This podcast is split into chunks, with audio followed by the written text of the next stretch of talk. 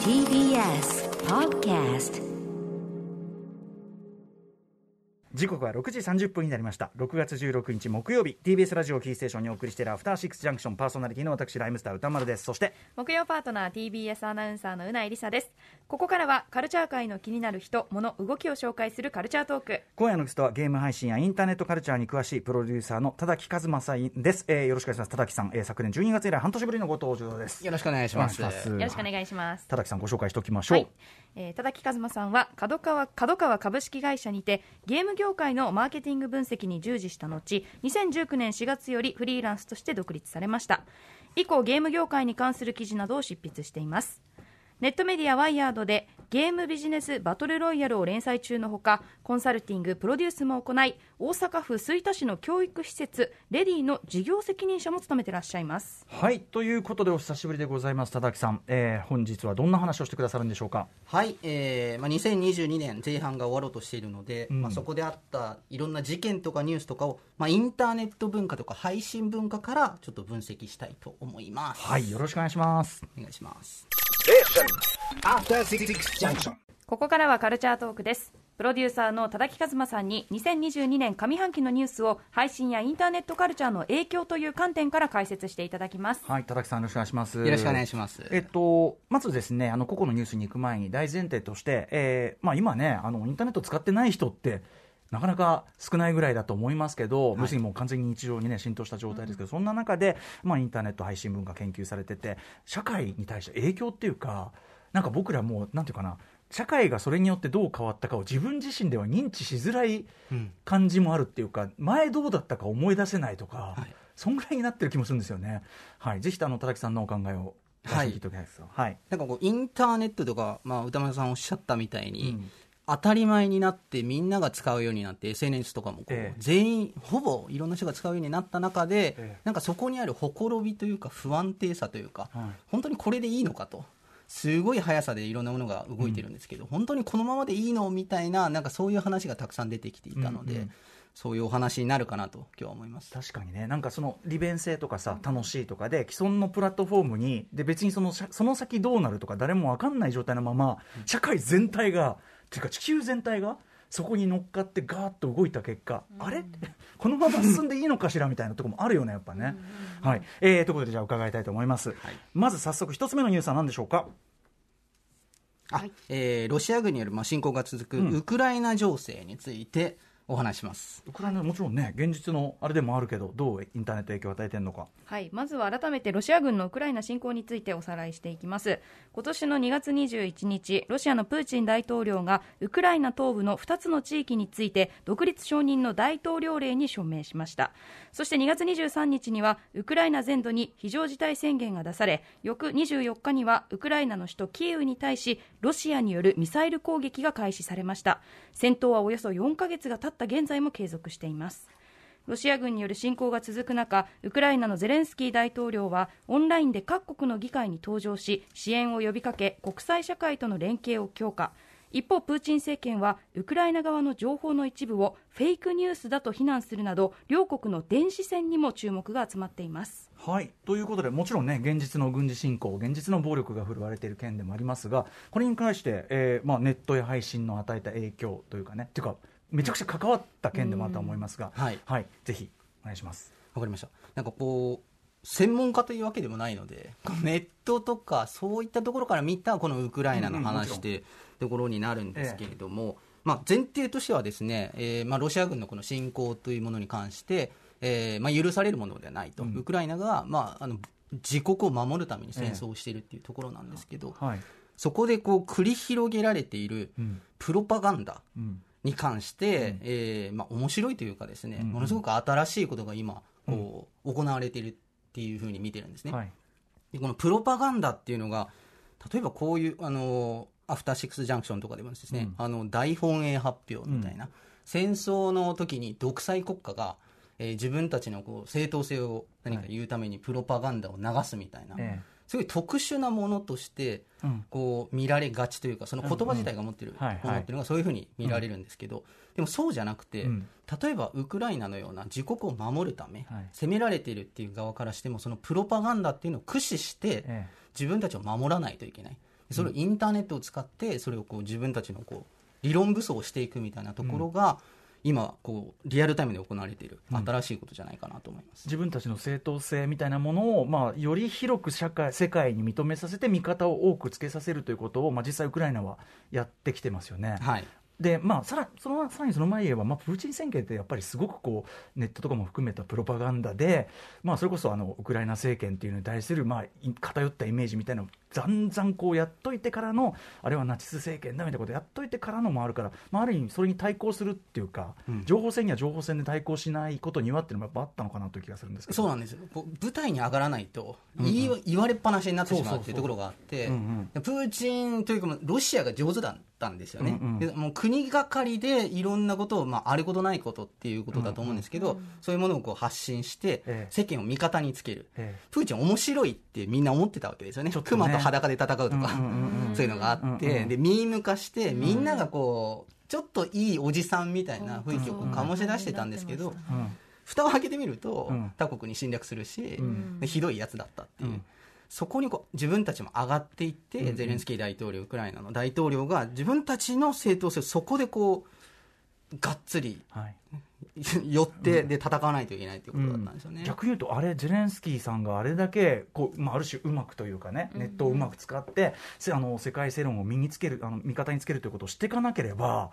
ちょっとね、他のいろんな地域で起こっていることとかで、ここまで要するに知られてない、認知されきってないこととかいっぱいありますけど、なんかそれと同じようにこうそれこそ埋もれていっちゃったり、世界の関心を引けなかったりってことはあり得たかもしれないですよね。あり得たかもしれないです。もう本当に発言するしかないっていう、これ難しいのが、発言するしかないし、自分たちがこんだけ、ロシア軍を敵対しましたと、キエフの幽霊っていう話ありましたけど、ミグに乗っているウクライナのエースパイロットが、ロシアの戦闘機を、たくさん撃墜したと、伝説的になってるみたいな話を彼らはこう、吹聴してるわけではないと、本当にそのエースパイロットがいるかどうかわからないけど、でも自分たち事実としてロシア軍を撃墜したっていう話をこう言うと、でもこれって本当に、事実としてはあるんだけれども、そこに必ずメッセージ、俺たちは頑張っている、ロシア軍は今危うい場所にいるっていうことをこうメッセージとして伝えないといけないということですね。すべてのこの言葉がプロパガンダじみてるとも言えると思います。ちょっと難しいんですけど、この話は。でもやっぱりそこに対して全く抵抗しないと、本当にさっきから言ってるように他にもいろいろ紛争地域とか、それこそ暴力がね、虐殺的なのが起こってるのあるけど、やっぱあんまり知られきってないのはやっぱそこの情報戦のところで、要するに逆にやっぱ今後そういうこう情報発信力がなんていうかな、もうこれいいとか悪いとかじゃなくて、なんていうかな、必要になってくるというのかな、あった方が、その人たちにとっては有利で、その差によっていろんなパワーバランスが変わってきちゃうっていう時代なことは、もうこれいい悪いじゃなくて、避けない感じしますよね。国家っていうものがそこにこう生かざるを得なくなってきてるっていうところですよね。今までこう持たざるものみたいな人たちがインターネットとか SNS とかで言論を発して、例えば MeToo 運動とかブラックライブスマターの運動とか、持ってない人たちが自分たちの正当性をこう言うために使ってきたと、これ結構ナイーブなインターネットの文化だったんだなと今思えば思うんですけど、でそれがもう普通に国家がそのプラットフォームに乗っかって自分たちの正当性を言うような時代になってきて、もう1周2周回って今そういう地点にいるんだなっていうことですね。しかもさっき言ったあることないことのあれがもうあることないことないことないことあるからないかとないことないことぐらいなのに、なんかその中でだからこっちのなんていうの、例えばこう対抗するためにこっちが情報発信してもそれをさらに上回る、なんていうかな、逆プロパガンダが来たりとか、ちょっと正直我々その中で何が何やらってなってる人もいっぱいいると思うんですよね。思いますね。こうリテラシーが問われるというか、全てがプロパガンダっていう前提でこう自分が理解しないと、あらゆるものを吸収してしまうと、本当に疲弊してしまうし、何が真実かわからないっていう状態に陥ってしまうんですよね。だから一方ではね、ちゃんと現地に行って取材してるいろんな人のあれとかもあったりするから、やっぱりなんていうのかな、ネットだけでこう来る情報だけをこうチェッ無批判に精神的チェックなしでこう入れちゃダメだっても結構強く思ってないとそうですねって感じはあるかなと思うんですけど、どうでしょう。確かに、まあ、それあると思います。このちょっとこの戦いにおいてでもロシアってすごい不利な立場にいるんですよね今は、はい、自分たちがプラットフォームを持ってないのでどれだけこう強く自分たちをアピールしても、うんうん、アメリカの一企業ツイッターなりグーグルなりが、はいはい、お前らダメって言ったら、うんうん、アカウントがこうシャットアウトされて、はい、自分たちのプロパガンダがうまく世界に発信できないと、うんうん、でこれその、まあ、プロパガンダ戦争と言ってしまうと、うん、それってソフトパワーだけじゃなくてというかこうプラットフォームを自分たちで持たないと言葉も持たないっ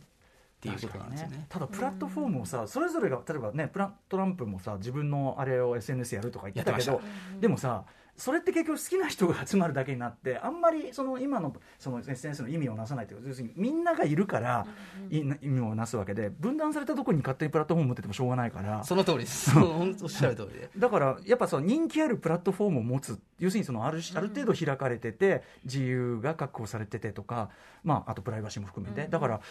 なんつうのかね結局そういうこう我々全員が参加できるプラットなんていうの我々が行きたくなるプラットフォーム、はい、国もそうなんだよね多分ねそういう形を作れたところが強いってことになるのかなとかうん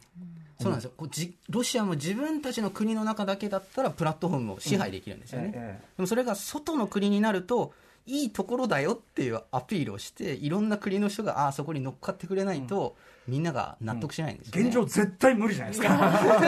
使いたくないですよねそうね、いやでもまあ情報戦としての確かに本当にそうかもしれないインターネットありきになってますもんね、はい、本当だよね、はいまあまあ、ある意味ゼレンスキーさんがああいうまさに役者世の方で良かったかもしれないところあるかもしれない、はい2つ目のニュースいってみましょうか。はい2つ目なんですけれども2つ目がゆっくりの、茶番劇についてですね解説します、はいはい、それではゆっくり茶番劇のいきさつ説明いたします。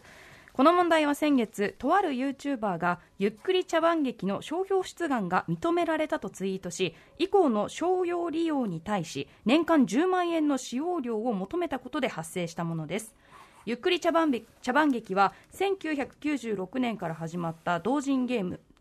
ームシリーズ東宝プロジェクトの二次創作でデフォルメされた頭だけのキャラクターゆっくりに合成音声を当て会話劇にしたものでさまざまな投稿者が YouTube やニコニコ動画に投稿している動画コンテンツ群の総称です。本家である東宝プロジェクトと関係のない第三者による商標の出願は多くのネットユーザーから批判を浴びる炎上騒動となりました。現在商標の登録は抹消されたということです。これね広く報道されてましたけどもともとゆっくり茶番劇その、ニコ動の文化というかことなんですかね。そうですねああね、まあ、ニコ動じゃねえすごいお詳しいというゆっくりしていってねってねうん、うん、ニコニコでもこれ本当にニコニコをずっと見てないと、うん、なんでこれゆっくり茶番劇って何と、うん、あのキャラクターは何と、うん、これ全体的に何を表してるのかっていうのが全くわからない話ですし、うんうんうん、このゆっくり茶番劇っていう言葉自体もそんなに一般的なものではなかった。私もゆっくり茶番劇っていうのは今回で知りました。私も知りましたそれぐらいのものですね、うん、これね、うんうんうん、これニコニコ動画の文化ですね、はい、ずっとあるものですね、うんうん、でそれを要するにみんな、まあ、言っちゃえば遊びとしてみんな共通認識の遊びとしてやってたことをある日突然その要するに別に作ったわけでもない人だしもともと同人ゲームのさらに二次創作のみたいなのに対してなぜか、ね、なぜかその自分がだけその商標という要するにその権利を主張するってなんか非常に奇妙なことするなっていうそうなんですよ。風な印象ですけど、まあ、ある種オープンでみんながこう面白がってる非常にグレーな、うん、匿名の世界みたいな、はい、匿名だからこそ許されてる何かある種の文化で、マッシュアップ文化の一つだと思うんですけど、うんまあ、いろんなものを混ぜてねいろんなものを、はい、おっしゃる通りです。こう動画のクリップであったり音声だったり音楽であったりしかもそれをこうまあ許諾を取らずに、うん、いろんなものをごちゃ混ぜして面白いものを作ると、うん、でその中にナレーションもあったんですね、うん、自分で声を出すと、まあ、それを作ってる人がバレちゃうんでそれをなんとかこう匿名のものに乗っけてそれを、流すようにしたと。でもそれがこう急に商標を取るみたいな表にガーって出されて、なった時にみんなが溢れてる何かがあったんですよね、うん、表にまず出すなと、うん、こんなものをそうだねもう要するにそのグレーゾーンでやって、はい、ひっそりやってるから面白かったのに、はいはい、表に出すならしましてそれをそのある意味商売の種に自分がしようとかってどういうことだってやっぱなりますよね。そうなんです。でもこれ初めてではなくて、ちょっと前に野間猫問題っていうABEXさんの2ちゃんのアスキーアートだっけ、アスキーアート発で、でそれをキャラクターにしてPV を作って、でまあこれが自分たちでオリジナルで考えたどうだっていう話があったんですけど、全く出自が同じでアスキーアートを元にしてキャラクターになってそれを商業登録するみたいな、同じ流れなんですよね。これはなぜ今急にこんな、なんていうか正直わけわかんないことが起こっちゃうのか。これなぜというか、もうやってる商標登録をしようとした人からすると、まあ、ある種の炎上商法というか、こういうのはやってみて、でどういう反応が来るかと、自分が注目されるんじゃないかみたいな、そういう発想だったんだと思うんですけど、あんまり必然性がないんですね、今この段階でわざわざこれを表に出してきたっていうところ、めっちゃこれが儲かるとかそういうわけじゃない、そういうわけではないんですよね。じゃあちょっと意図的にこう非難されることも織り込み済みでやってることかもしれないんだ、だと思います。一方で、まあ、コロナがあって、こういうそのゆっくり茶番劇って2体の違うキャラクター、レイムとマリサっていうキャラクターがいて、でその2人が、まあ、解説するっていういろんな動画があるんですよね。でこの動画がニコニコ動画初なんですけど YouTube でも結構たくさん上がるようになって、でみんながこう解説動画、いろんなジャンルの、先ほどのウクライナ情勢とかに関しても、このゆっくりジャパン劇で解説するっていう動画たくさんあるんですね。でそういう、こう流れがあるというのは間違いないと思います。だからやっぱりこれもインターネット、要するにある種ちょっとアンダーグラウンド的に楽しんでた時代が、ちょっともうみんな若い人も含めてみんな触れる時代になって、その変化でもあるんですけど、それこそもっと言えばコンピュータ文化ってもう全てシェアする文化だったし、なんかそれカルチャーがだんだんこう、なんていうんですかね、普通の世間のルールと出会った時にみたいな、そうですね、こう本当にアンダーグラウンドのカルチャーで、そしてこう匿名の世界っていうのはすごい重要だと思うんですね。自分をこう出さないっていう、でそこをずっと守り続けてきたニコニコ動画っていう、なんか奇妙なプラットフォームがあって、常にこう表に出ようとする人もいるんですね。そこで活躍して音楽プロデューサーとして大成しましたとか、ゲーム実況者として大成しましたみたいな人たくさんいるんですけど、ずっとこの匿名文化で危ういコンテンツを作り続ける人たちが生き続けていて、でそれがまたこの件をきっかけにして、ニコニコ動画もやっぱり俺たちこっちじゃねっていうふうに中の人たち思ってる節もあって、それがこうニコニコの不思議さと面白さですよね。どうですか、ニコニコ動画見過ぎだった人としては。いやでもなんかもう完全に私これフリー素材ぐらいに思ってたんですよね。もう誰もが自由に使っていいもので、だからここで商標登録とかその動き、なんか地上波のニュースとかにもなってて、このニコニコのみんなが楽しんでたこのニコニコだけの世界が表に出ることが非常に奇妙な一件だったなって思いました。本当に何がフリー素材か分かんないですよね、これ本当にみんなが使ってるからいいんじゃねって思ってるんだけど、急に商標登録しだしたり、こういう動きがある、今回こういう事情があったんだっていうのね、そもそも東宝プロジェクトさんの二次創作とかいうのも今回ので知れたんで、僕今説明受けて初めて分かりました。はい、田崎さん、じゃあちょっとね、お時間なくなってきた駆け足ですが、最後のトピックいきましょう。はい、最後がですね、ジョニー・デップとアンバー・ハードの裁判ですね。はい、では裁判について説明します。この裁判は2018年12月、俳優のアンバー・ハードが夫で同じく俳優のジョニー・デップの家庭内暴力の犠牲者だったことをワシントン・ポストに寄稿したことに端を発するものです。2019年3月にはジョニー・デップがハードに対して$5000万、日本円でおよそ67億円の損害賠償を求める名誉毀損の訴訟を起こしました。今月、デップ側の訴えを認める判決が下され、ハード側に20億円を超える支払いが命じられましたが、ハード側は上訴し、争う姿勢を示しているということです。はい、これもまあそのインターネットとかとは別に現実の裁判なわけですけど、これどう絡んでくるんでしょうか。係争中なんで、個人間の問題であるというところで、裁判のことがどうかっていうのはちょっと置いといてね、置いといてっていうところなんですけど、これは本当に日本で取り上げられるのすげえ遅かったんですよね。こう判決が出てからいろんなことを報道されたんですけど、実はネット文化内ではこうリアルタイムでこれが配信されていてですね、裁判の様子がね、俺あれだけはね、一番アメリカのあれで不思議ですね。それしていいのかなってことのそのだってさ、陪審員とか言ってね、でまだ未決の件をあんなテレビとかで出すって、いいのかな。これ2020年代のそれこそ昔のギリシャのその裁判というか、自分でこう正当性を何か言わないといけないみたいな、そういうものを今時のインフラに乗せてやったみたいなことだと思うんですけどね。ある意味晒し者っていうかね、全員がなっちゃうし、あとそのネット世論とかだから、それを見てわーっとなるってことですよね。そうですそうです。これ配信動画が元動画だとすると、それをなんか切り抜き動画を作ったり、ウォッチパーティーといって、まあ、配信者みたいな人が見ながら自分も映ってコメントをリアルタイムでするみたいなことは、最後見ながらですか。そうです、そんなこともしてたんだ。エンタメ化だよね。エンタメ化です、みんなで見ようみたいな、でそういう流れがあって、だからリアルタイムめちゃめちゃ面白かったんですよ実は。まあね、まあ、出てるのはね、もちろんスーパースターだしね、確かに。だけどどうかなそれ。すごいですね、扱ってる内容が内容だし、司法にまつわることで、であまりにもこのいろんな人がこう言ってるからこれが正しいんじゃないかっていう、まあ、そのポピュリズム的な判決が下される、まあ、要因にもなってしまうんですよね。配信だってね、影響受けちゃうしね、絶対に受けますから、スマホで見たら、あ山ほどこういう風潮だ、じゃあこうしようってなっちゃうので、12人のイカれる男みたいなね、みんなはそう言ってるけど、ちゃんと落ち着いてなんてことが言えなくなっちゃうじゃないですか。言えないですね。それ問題じゃない、めちゃくちゃ今回で多分問題になると思います、この風潮で配信してでいろんな人の意見を聞きまくるっていうのも問題だなと、本当にこう中立的な立場とは何ぞやっていう話があるんですけど、これは本当にもうエンターテインメントでした。いやー、ここだけはだから、まあ、それもね、現状そのいいか悪いか置いといて、そういう現象の話をしてますけど、